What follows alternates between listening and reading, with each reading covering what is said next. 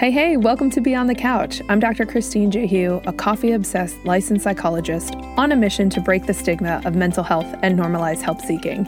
In this show, we leave the psychobabble at the door to speak openly about our growth and struggles. Together, we will challenge the status quo, stop living below our potential, and dive deep into self-exploration of all areas of our health and wellness, because all roads lead back to our mental health. A quick caveat, this show is not mental health treatment and is not intended to be a substitute for mental health treatment.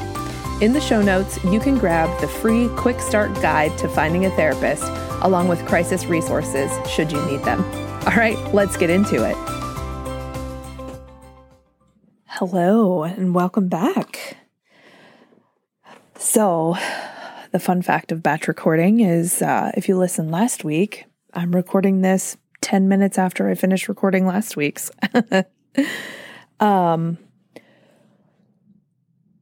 I honestly don't know what is about to come out of my mouth.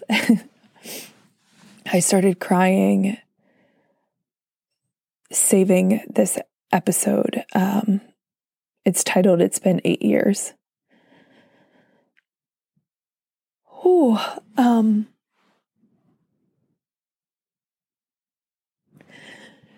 This episode is coming out on the 8-year anniversary of my dad's death. There are some episodes from around this time last year where I share that story. I think the episode's just titled Cancer Sucks. My dad had a 4.5-year battle with stage 4 liver cancer. He was diagnosed the summer before I started my PhD program. And so five of the most intellectually challenging years of my life were also marked by some of the most intense emotional ups and downs.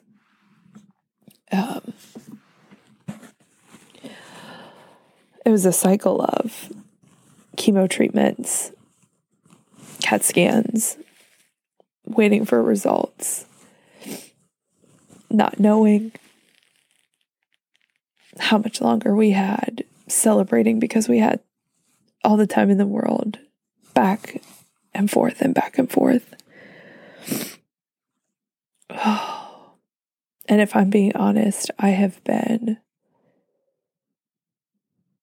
mostly walking through the last 8 years in an epic fog. I'm trying to pull something up on my phone. I wrote this in my notes the other week. 2 simple sentences. For the last 8 years, I've been moving through the world with a thick fog of grief surrounding me, clouding my thoughts and creating a thick barrier between my true self and my existence. Ain't that the truth? Y'all, grief is hard. There's no right way to do this thing we call grief. There's no way to wrap it up in a bow without dismissing the truth and the essence of your experience. We don't do grief well in the United States. We don't do it well at all. Maybe you get 2-4 days bereavement time. Then you're expected to be back at work and pick up like nothing happened. The world keeps going on around you. Deadlines don't change. shit, my dad died in my last year of my PhD program. You can't just put that on hold. I mean, I guess I could have, but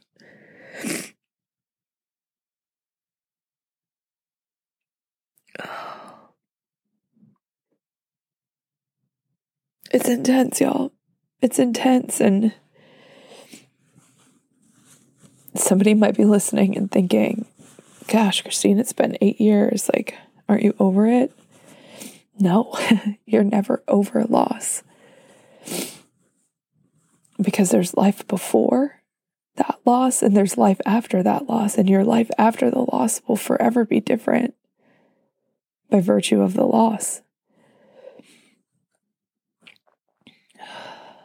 So much has happened in these 8 years. Lots of joy, lots of sadness, lots of ups, lots of downs, fucking pandemic. So often I'll sort of touch the surface, right? And wonder, like, what would my dad say if he were here right now? What might he think of this situation? Or how would he have navigated the pandemic? Thank goodness he wasn't. Well, not thank goodness, but I had moments where I was glad that he wasn't here during the pandemic, because I would have been losing my mind if he had been sick and still here when this was going on. To not be able to see him.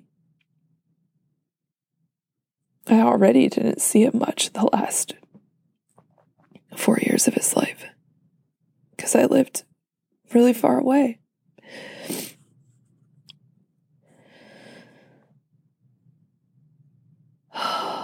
Grief is so weird, and it never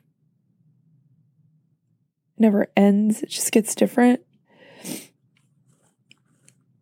And I guess why I wanted to get on here without any plan and just say whatever came to me is that I haven't actually grieved him. I haven't. For 8 years, he hasn't been here. And I've been living and acknowledging that he's gone. But I haven't actually grieved. And I think I'm finally ready. Not I think, I know I'm finally ready. It's coming with a lot of I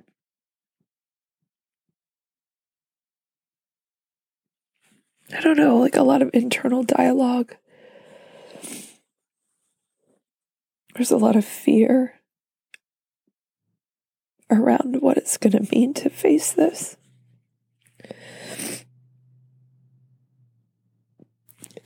There's some hope. Some hope in that I will maybe have some internal peace that's been missing. Some reconnection to the me that's been clouded for the last 8 years.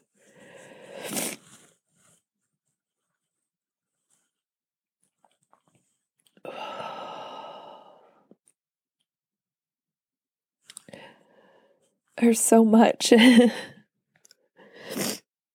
There's so much in grief, and not just sadness, right? There's so much joy, and I think being where I am today and having lived the last 8 years, it's not as raw in a time sense. And so, like, I know I'm okay, and I know I will be okay, And so maybe there's some comfort in opening this up now to see what's there.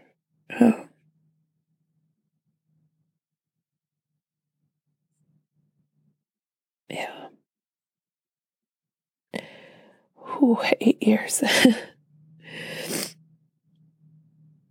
It feels just like yesterday. And it also feels like it's been an eternity.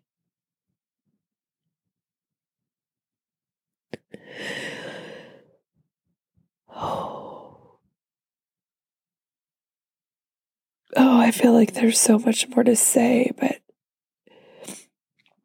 it also doesn't feel like the floodgates, if you will, are fully opened yet.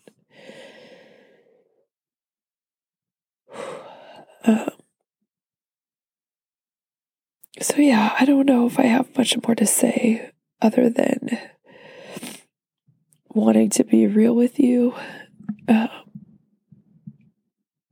There's something that feels kind of special that October 25th happened to land on a Tuesday this year. And to share this with you on the day rather than just on the week. Not like it matters. I don't know. It just feels important. It feels special.